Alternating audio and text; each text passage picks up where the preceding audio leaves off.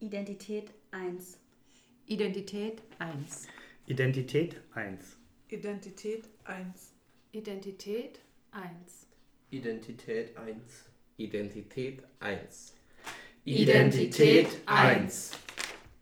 Es kommt drauf an, welche Begegnungen man macht. Wir sind nicht nur, aber in erster Linie die Erfahrung, die wir sammeln. Und das ist es, was uns groß und vielschichtig macht. Leben heißt, auf der Suche nach Erlebnissen zu sein. Es ist ein wankelmütiges Darüber hinauswachsen, durch Erinnern und Begreifen, in Wechselwirkung zu einem uns Berührenden. So unbedeutend ist doch, woher wir kommen, so bedeutend, was wir daraus machen. Am Ende wird vom Anfang etwas übrig bleiben. Nur was genau, das weiß man nicht.